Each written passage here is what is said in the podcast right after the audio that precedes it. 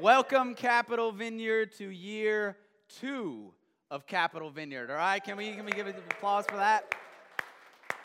Officially, this is the first Sunday of year two uh, for us as a church. And uh, this past year has been great. It's been incredible. I see a lot of faces that I didn't see on the first Sunday uh, of last year. So that's a good thing, right? Uh, that means new people have come in, and, and it's an exciting time to be a part of, of this church and a part of what God's doing in this community. Um, before we jump into this new series and this, this message this morning, uh, I want to show you this. All right? This right here, if, uh, if you, there was, there was a meeting that happened before the first Sunday of this church.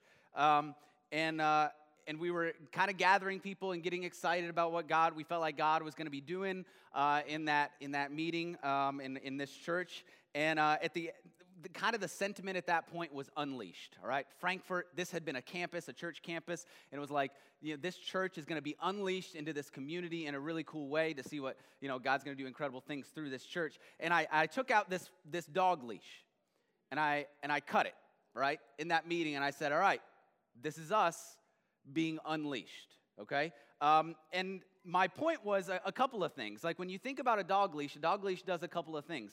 Uh, number one, it holds the dog back, right? And so it, it makes sure it's, it's maintained uh, and so it doesn't hurt other people and that kind of thing. Well, listen, we've been unleashed, so now we can hurt people. I'm sorry. Uh, that didn't mean to come out.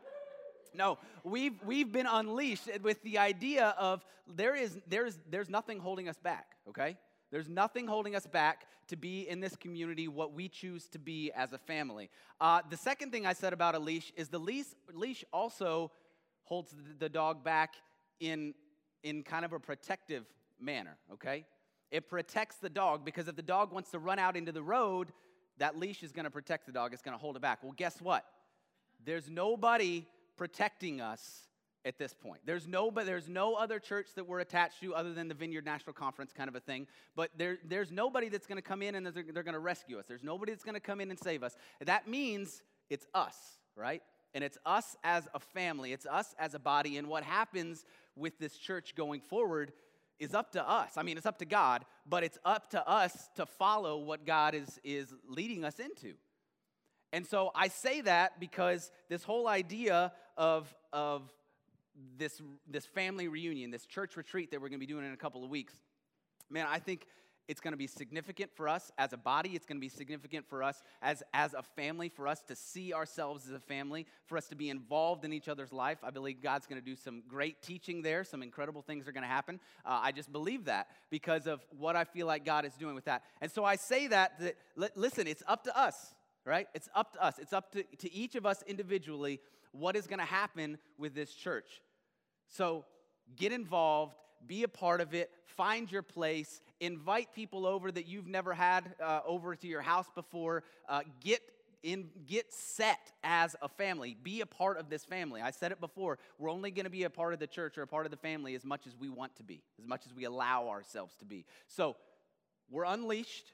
This thing is up to us and and and I think God's going to do amazing things, and I, I, I want you along for the ride, and I want you to experience what God has been doing in my life personally. We're going to get into some of that this morning uh, because I'm excited about what this whole series is going to be. This series we're calling it Back to School. Obviously, it's it's that time of year, right? We're going. All the kids, the students are, are back in school. I think everybody in this area has has started back, unless uh, you're homeschooled. I don't know about the private schools, but. Um, it's back to school time, right? Well, guess what? As a church, it's back to school time for us too. We're going to do some, uh, some learning the next couple of weeks. It's a three week series. We're going to do some deep theological thinking.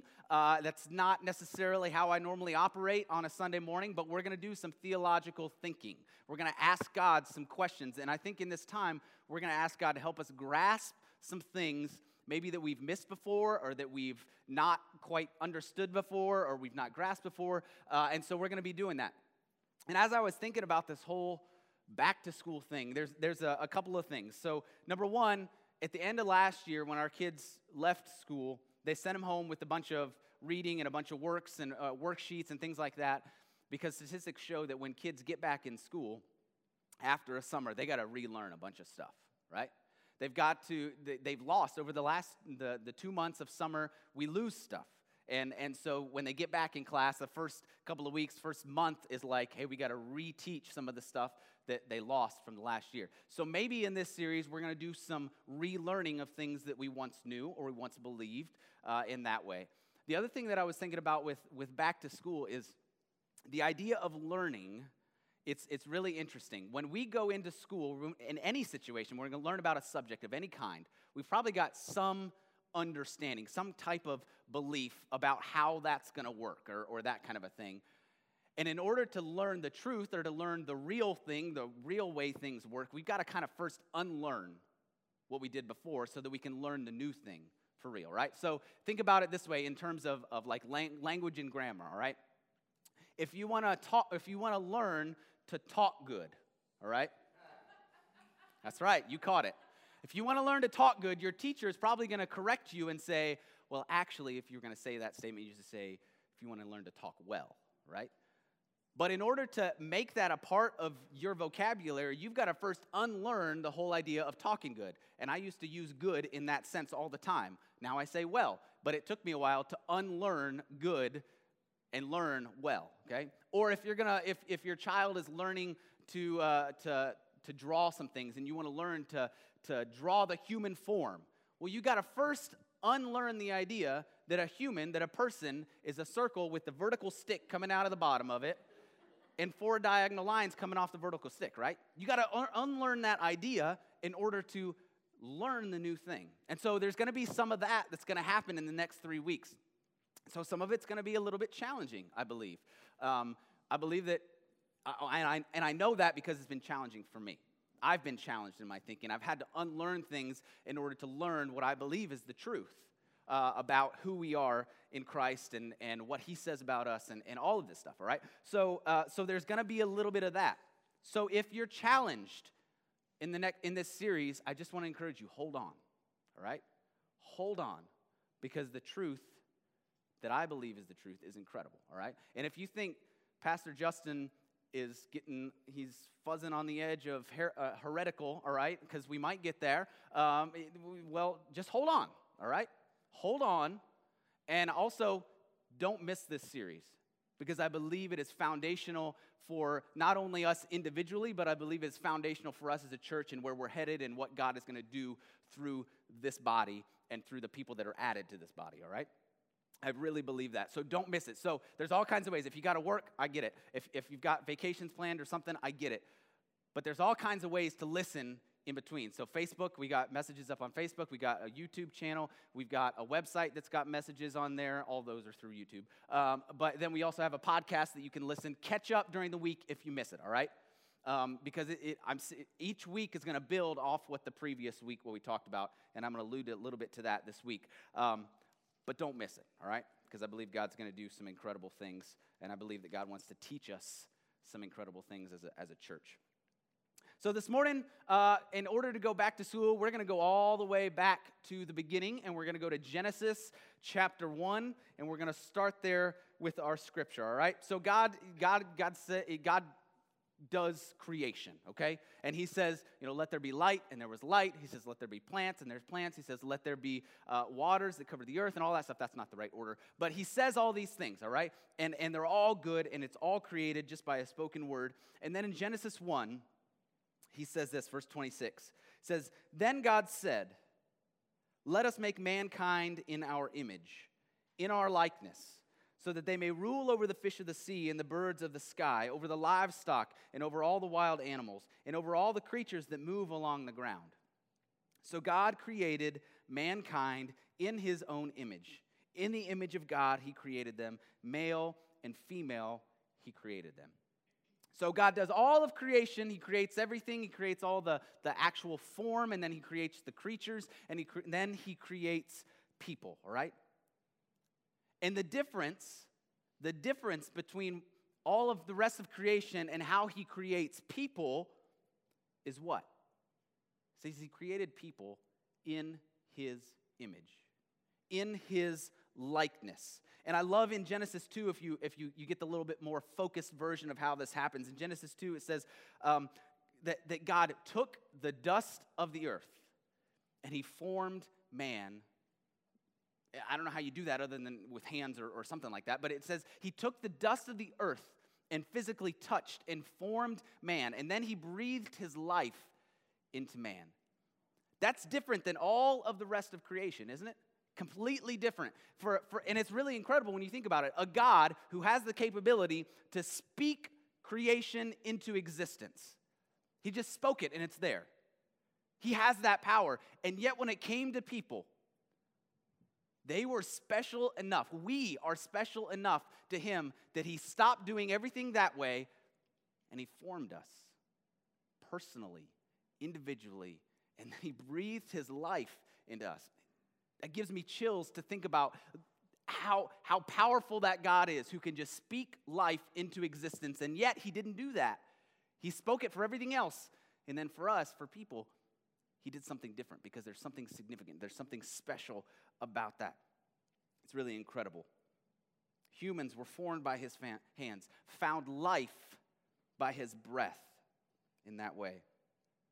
So God speaks the universe into existence. He speaks life into existence, um, but not with people. With people, He took the special care. He took this, the time in order to, to make people. And He creates them male and female. And it's really interesting to, to think about when God is creating, when He's speaking things into existence, He, he creates the sky and, and, and uh, the, the, the earth, and He says, Man, that's good. And He creates all the animals, and He says, Man, that's good. And He creates all this stuff. But when He creates man, there's only one thing that God created that He said wasn't good, and that was for that man to be alone. for that's not good. He said that's not good for man to be alone, and so He creates another human. He creates a woman, and they're together. Man, community, marriage, fellowship, people together. We are not meant to live alone, right? We are not meant to live alone. So God creates people in that way, and then it's good. And then it's good. And when we look at uh, verse 26 specifically, and we're talking about how God made man, it says, Let us make mankind in our image, in our likeness. So God created mankind in his own image and filling them with the breath of life. He filled them, he filled us physically. That right there, that God created us in his image, that God created us in his likeness, that is the key for us to understand who we are. That is, that is so key. It's so central for this whole thing. That God created people this way originally. Before sin entered the world, before it changed things, we were designed in the likeness of God. And when you look at the words that are used there, it says in the image of God and in the likeness of God. And those are, those are two different Hebrew words.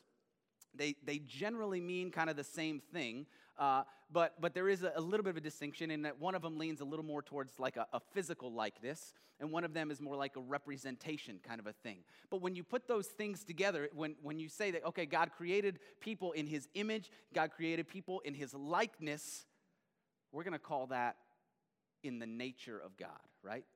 God, people were created in his, in, in his nature, just like we were given a nature of the, the same nature that God had in that way, all right? So we were given a nature. God created people, humans, in his image, right?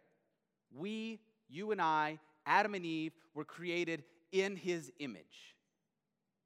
Let me change that. Adam and Eve were created in his image.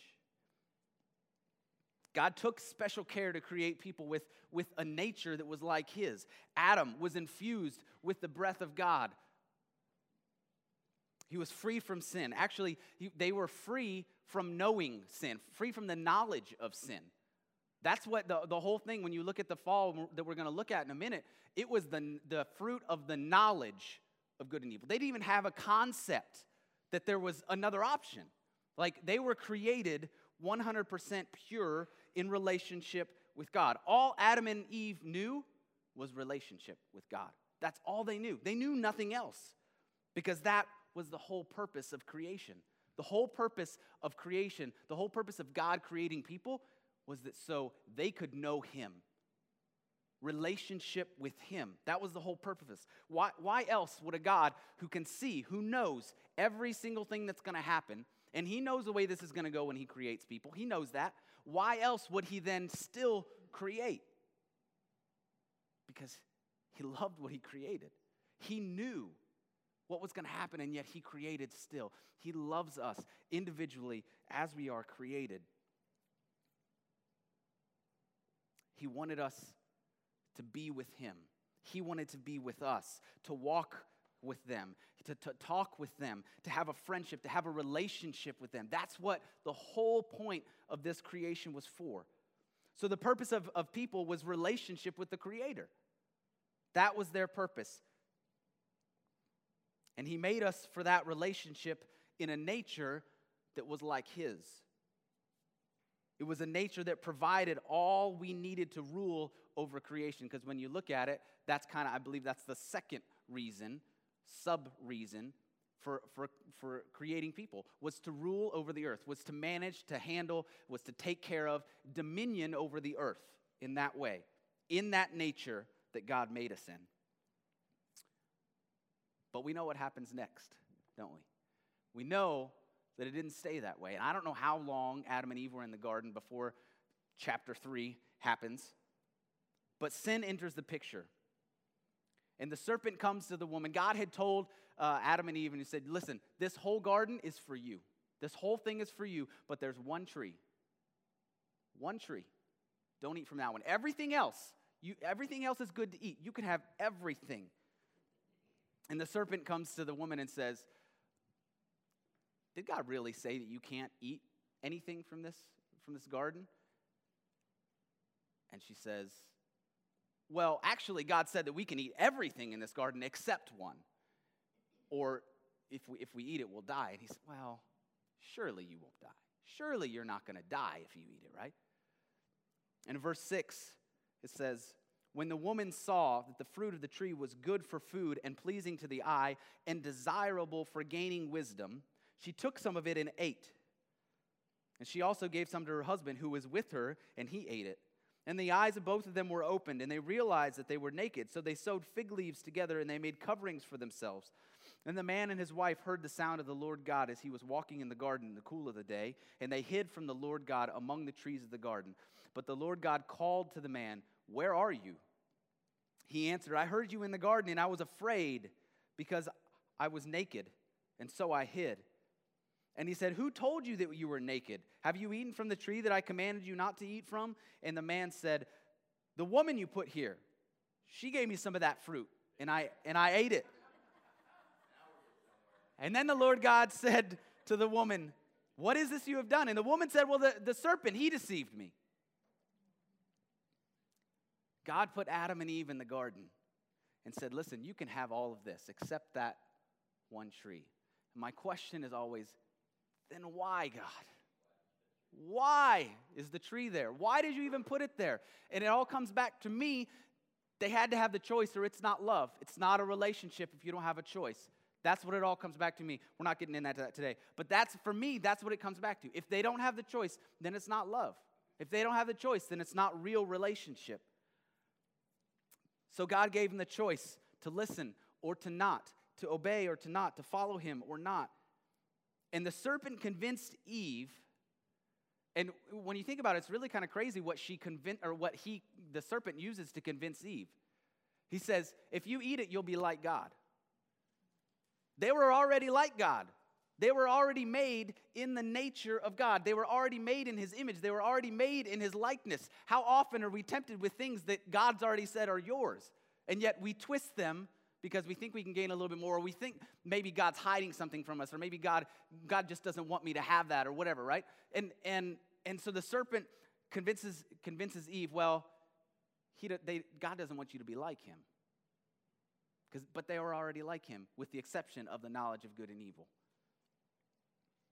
And so she ate, and she gave some to Adam, who was, I believe, standing right there next to him, didn't stop her, right? So the blame doesn't work there. But he ate it. And in that moment, and in that moment that they ate, in that moment that they disobeyed God, their nature was changed. Their nature was changed. That is the moment that their nature and our nature, everybody that came after them, changed. They went from having the nature that God had given them, from the likeness of God, of Him, the likeness that is purity, that is wholeness, that is contentment in everything, that is 100% pure relationship with God. That nature was changed, and they changed it, they exchanged it for a sin nature. They went from the likeness of God, they went from the nature of God to a sin nature. Sin changed our nature. Sin changed our nature. That's point number two. Sin changed our nature. And the first way that sin expresses itself, it's really, again, really interesting. It's really telling. The first way that sin expresses itself is shame. They saw that they were naked and they covered themselves up because they were afraid, because they were ashamed, I should say. Sin revealed itself in shame. They heard, and then they heard God walking in the, dar- in, in the garden and they hid. Why? Because they were afraid. Fear. Shame and fear. And then when God says, Did you eat this fruit? Adam says, I didn't do it, it's her. Well, I did it, but it was because of her, so she gets the blame, right? And she says, Oh, I did oh, I did it, but only because the serpent you made God. He, he got me, right? It's it's and we blame. Fear, shame, and blame. Fear, shame, and blame. That's the way sin has revealed itself. They didn't know any of those things before. They knew none of that. They knew no fake, no fear, they knew no shame, they knew no blame, but now their nature had changed. Now they had a sin nature, and all of those things came crashing in. All of those things. No longer was it a nature in the likeness of God. Now it's a sin nature. And that sin nature is what causes the separation between us and God. It's what causes the distance between us and God. And it makes all the sense in the world when you think about that. Fear, shame, and blame. How can you have a relationship with, with anything, let alone an all knowing God, when you're ashamed? You don't want Him to see you, right? Because, because you're naked. You're afraid of what you did, or you're afraid of how He's going to react. You can't have a relationship in that way. Have you ever had to have or tried to have a relationship with somebody that you have sinned against? Man, it eats at you, it eats at you, it eats at you because I don't want them to find out, I don't want them to know what, and it, it just piles on. It piles on, doesn't it? There was a, a time when we lived at, at camp, at summer camp, and um, it kind of this this this happened every once in a while. There were some neighborhood boys uh, that would show up at camp every once in a while, whether it was because we picked them up for a church activity or, or whether they just kind of came to help out every once in a while. They'd have jobs that we would do that we would pay them for and that kind of a thing. Um, but, but these boys were also pretty mischievous, um, and things would go missing from camp. Um, things like the golf cart uh, would just, right? Uh, would just go missing. And, uh, or things like the church van. Um, that's right. At one point, the church van ended up eight to 10 miles away from church, ran out of gas in the middle of the road, and they just left it there, right? Um, but you always knew who was involved. Or you could kind of tell. You didn't always know for sure, but you could kind of tell who was involved because when you said hi to them, nope, not making eye contact, right? There, there's a distancing of the relationship. You try to have a conversation, nope, they're getting out of there as fast as they can, or they stopped coming around. They're afraid, they're hiding, right? You can't have a relationship when there is shame and fear and, and blame involved. It can't happen. I mean, you can have like a super distant relationship where you're an acquaintance or whatever, but you can't have a close relationship. And that's what sin does. Sin pushes the distance. Sin, the sin nature pushed the distance between God and people. Because when Adam and Eve made that choice, they experienced those things for the very first time because their nature had changed. And from that point on, every descendant on down, and that's every single one of us, has that sin nature. That's the nature that we inherit. Instead of the nature of God, instead of the nature of the likeness of God, we inherit that sin nature. Romans 3:23 says for all have sinned and fallen short of the glory of God, right? And all for all have sinned. Nobody is excluded, every single one of us. And it's not it's it's not all all have sinned just because eventually we all do something bad, right? No, all have sinned because it's our nature. It's born into you. There is nothing you can do to avoid it as a person. It is born into you. You are born with it. It is your nature, a sin nature. And because of that sin nature that we're born with, we're all experiencing that distance, all experiencing that separation from a God who loves us, from a God who wants relationship with us, from a God who has never stopped pursuing us, never stopped wooing us. And yet we have that distance. We have that separation because of our sin nature. Here's my point though it is not your individual sins that cause distance between you and God, it is the reality of the sin nature that you were born with.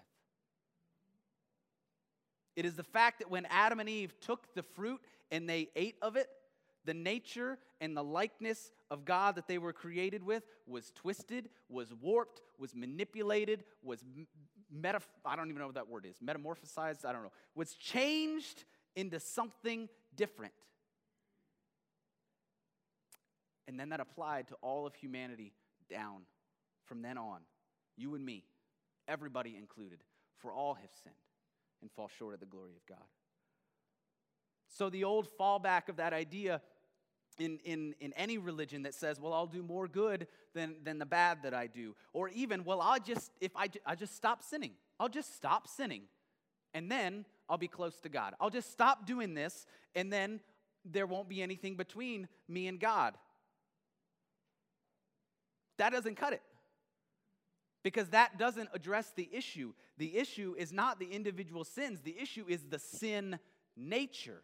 And until the sin nature is, is adjusted, is fixed, is, is uh, repaired, whatever, until the sin nature is addressed, then it's not, then it's not done, right? It's not done. If you're involved in sin and you have a choice, sure, walk away from it. I'm saying, all right, I'm not saying continue on in the sin. I'm just saying that stopping your favorite sin does not get you any closer to God.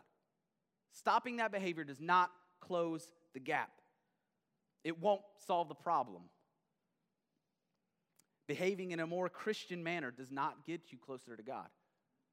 I was talking to a, a friend the other day, and we were just talking about this idea that when people find out we're Christians or people find out, especially for me, that I'm a pastor, you see a little whoop, switch in their behavior, right? It changes just a little bit. Um, and we were, we were talking about this idea that, like, it really drives me crazy personally. Um, and I wrote this on Thursday, okay? I wrote this on Thursday. That idea, I wrote that down. Friday morning, I went to the job site, and the first guy that walks on the job says, uh, Hey, uh, heard you're a pastor. Um, I've been trying to do that stuff. I'm like, What stuff? Like, are you. Are you, are you gonna try and become a pastor? It's like, no, no, no, like, like the church stuff. Like, you know, I was like, oh, okay, all right. Uh, he said, but I, you know, like I was a wild child at one point. I was like, well, listen, we all come from someplace, so I get it. I have my past too. Um, and the second guy walks on the job and says, oh, hey, man, uh, uh, somebody told me that you're a preacher, and listen, yesterday, if uh, if I said anything or I did anything, like, I'm just like I just wrote this last night. Like, it drives me nuts because you changing your behavior, you stopping your vulgar joking or whatever, you see it all the time. Like, hey, man, this is a preacher. Stop it. It's like, listen, you stopping that doesn't solve the issue. It doesn't change the fact that you still have a sin nature. It doesn't solve it. So, stopping the individual sin issues is not what's going to make things better because sinning is not the issue, sin nature is the issue. Sin nature is what causes the distance and the separation from God. Sin nature is what keeps us from having the close relationship with our Father God. Sin, sin nature, it, that's it. And can you see the difference? Even if you're 100%, I'm done sinning, I'm, I'm, I'm just stopping, I'm done. You never, you never got uh, cross with another person. You never got frustrated. You never spoke ill will towards anybody. You never treated anybody kindly. You never lost your temper. You lived the Ten Commandments to a T. Doesn't matter if the sin nature is not addressed. It doesn't matter because the problem is not the sins, the problem is the sin nature. What's amazing, though, is God has continued to pursue us. God didn't give up on us. He didn't cut ties At the point that Adam and Eve sinned, He did not cut ties and run. He didn't stand back and say, Well, you're going to have to figure this one out yourself. I want to see this, right? No, He continued to interact with them. He continued, and listen, we're going to get into this next week, I think. Uh, he continued to have a relationship with them in their sin nature. Think about that, right? Next week. All right. But God didn't give up on us, okay? God didn't give up on us. So, what are we supposed to do then, right? If I can't fix it, if stopping the sin doesn't fix it, how can I restore a relationship with God? Or if, or if, if it doesn't improve my standing with Him, what am I supposed to do? What, what should I? How about this? Start over. How about we start over? How about we get reborn? How about we become a new creation? Jesus said to Nicodemus in John 3, Jesus replied, Very truly I tell you, no one can see the kingdom of God unless they're born again.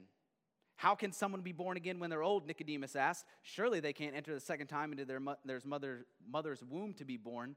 And Jesus answered, Very truly, I tell you, no one can enter the kingdom of God unless they're born of water and the Spirit. Flesh gives birth to flesh, but Spirit gives birth to spirit.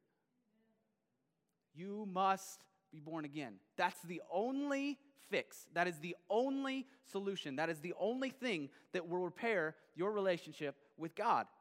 Jesus says, and, and God says, you have to be born again. And you get to be born again. You get to. And being born of the Spirit means a new spirit. Being born of the Spirit is a new nature. The old has gone, the new has come. 2 Corinthians 5:17. Therefore, if any was in Christ, the new creation has come. The old is gone, and the new is here in Christ, in Jesus, we get a new nature. Actually, I like to think of it as a restored nature. Rebirth brings a new nature. We're restored back to how God originally created us. And that's really incredible when you think about it. Really incredible. It means that you're reborn, it means that your sin nature is gone. It's done, it's gone. How do you know if you're reborn then? How do you know, well, how do I know if I got this? How do I know if I'm in? How do I know if I'm out? Listen, right here, Romans 10, 9 and 10. If you declare with your mouth Jesus is Lord and believe in your heart that God raised him from the dead, you will be saved. For it is with your heart that you believe and are justified, and it is with your mouth that you profess your faith and are saved. Rebirth equals salvation. Rebirth equals salvation. Being born again means what Jesus says right there inheriting the kingdom of God because you have a new nature, because the gap is gone. And now you can be in relationship with Him again, right? Amen. You are a new creation in Christ. It's not a sin nature anymore, it's gone. That means this talk, this attitude, that drives me, again, as I've grasped this, drives me crazy. I'm just a sinner saved by grace. No, you're not. I'm just a sinner saved by grace. No.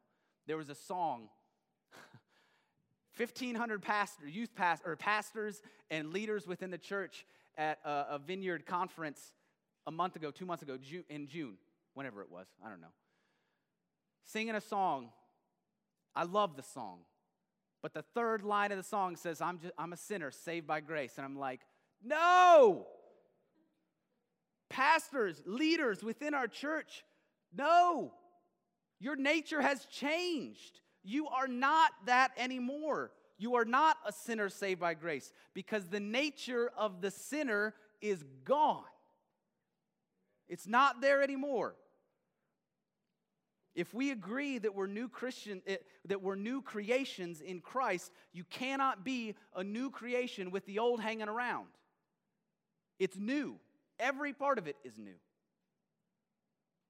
In Christ, we're not sinners saved by grace. We were sinners who have been saved and who have been set free from that nature, from that old nature. We've been restored.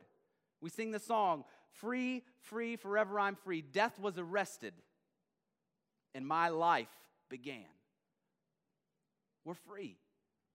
Think of it in the, it's, it's, it's the same thing as singing the songs like, My chains are gone, my chains have been broken, the, the, the nature of my sin has been broken. And, and so we have chains around our, our wrists, and they're broken, but we're still holding them. We hold it together. It's the same thing when we say, when we, when we put our identity as a sinner. When we say, I'm just a sinner. No, you're not. You're free from that. You are free. You are made new in that. You're not just forgiven, you're set free. In fact, in Christ, you are dead to sin. Paul in Romans says this What shall we say then? Shall we go on sinning that grace may increase? By no means. We are of those who were baptized, excuse me, we are those who have died to sin. How can we live in it any longer? Or don't you know that all of us who were baptized into Christ Jesus were baptized into his death? We were therefore buried through, with him through baptism in, into death, in order that, just as Christ was raised from the dead through the glory of the Father, we too may have new life. That's what baptism is. Baptism is showing you listen, you go under, you're standing and you're one person. You go under and you come up and you're new, right? You died physically, Spiritually, you died with Christ. When Jesus died, your sins died with him. You are free from them. They're gone. That nature is gone. You have a new nature. We have died to sin, and that means it no longer lives within us. The identity that we put on ourselves as sinners is not in agreement with what God says about us. It's not in agreement with what God says our identity is. Now, I get the idea that it feels like, well, sin certainly feels alive and kicking in me today, right? We, we get to that point, right? But that's not what we're struggling with. Next week, we're going to talk about that, right? Next week, why do we still struggle? I've been reading this book, and I can't recommend it enough. I've got eight copies on the way right now from Amazon um, because I believe in it that much. It's by a pastor in the Vineyard Movement. Um, his name is Putty Putman. I didn't make that up. That's his real name. Um, and I love the way he says this. Grab a hold of this. If we see ourselves through sin, that means we have faith in the idea of our sinfulness. That faith not only stands in contradiction to the gospel, but also gets lived out in our actions. No wonder so many of us struggle to break free from the feeling that we wrestle and we struggle with sin. To do anything else is to lose track of who we think we are. And he goes on to explain that it's an identity crisis. When, when people hear a teaching that says, you are not a sinner saved by grace, it's an identity crisis because that's how I've always seen myself. I don't understand how to view myself as not a sinner. But man, that's not how God sees you. You have been set free from the sin. He knows that when Jesus died, our sin was dealt with. He knows that it's gone. And now in Christ, we have a new nature. We have a new nature. And that's how He sees us because that's how we really are. We're free from sin, we're dead to it. It's gone. Not, not mostly gone, not mostly dead, but all the way dead and all the way gone. It's gone. God says we're free from sin. And when you call yourself a sinner, you're disagreeing with God. What if instead of trusting how you feel about yourself, or what if instead you, uh, of trusting what, what you think you are or how you feel about yourself, you trusted what God says you are? When you surrender your life to God, when you surrender your life to Jesus, you're surrendering your identity as a sinner to Him. Because when you accept Jesus, when you accept what He did on the cross, when you accept what He did through the resurrection, and you surrender your life to Him, you're reborn. And there's nothing, there's nothing that can change that. You're reborn into new life. And to be reborn means to be made into something new. The old is gone. Are you new? Have you been made new? If you've confessed with your mouth Jesus is Lord and you believe in your heart that God raised him from the dead, you're new. What does it mean? What does it look like to live in that newness? What does it mean to surrender to the newness of Christ in us? Not death and sin in us, Christ in us. What does that mean? What does that look like? Why do we still struggle? We're going to get into that next week. But you have been made new if you have declared with your mouth, if you have prof- believed in your heart. You've been made new. There is life there that you have not experienced before. I promise because I'm living it right now. Life beyond what I even thought was freedom. I've got freedom now. When I stopped seeing my identity as a sinner, when I stopped viewing myself as a sinner that God put up with. you are a creation, you are a new creation in clear relation. There is nothing that stands between you and God when you are reborn. Absolutely nothing. Why don't you stand up to your feet?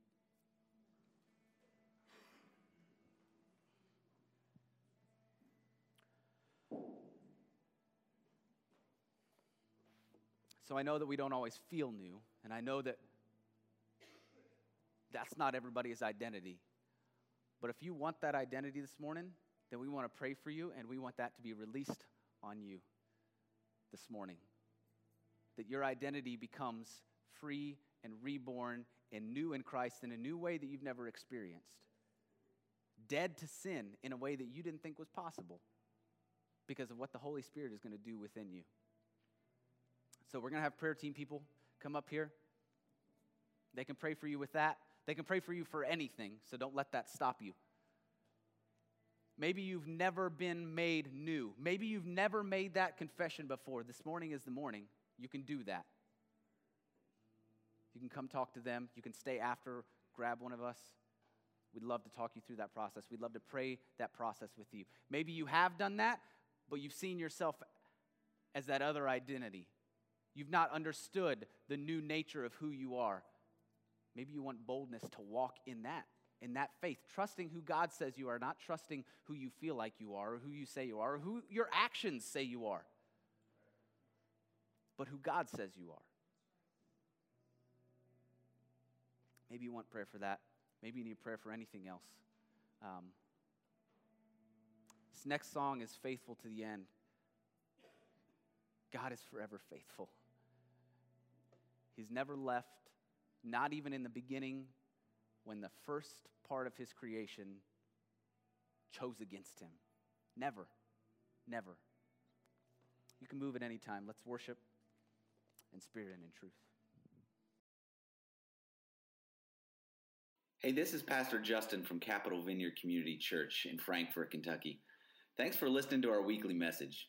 If you'd like to learn more about our church, you can visit us at capitalvineyard.org or on social media at, at Cap Vineyard. Thanks for listening, and God bless.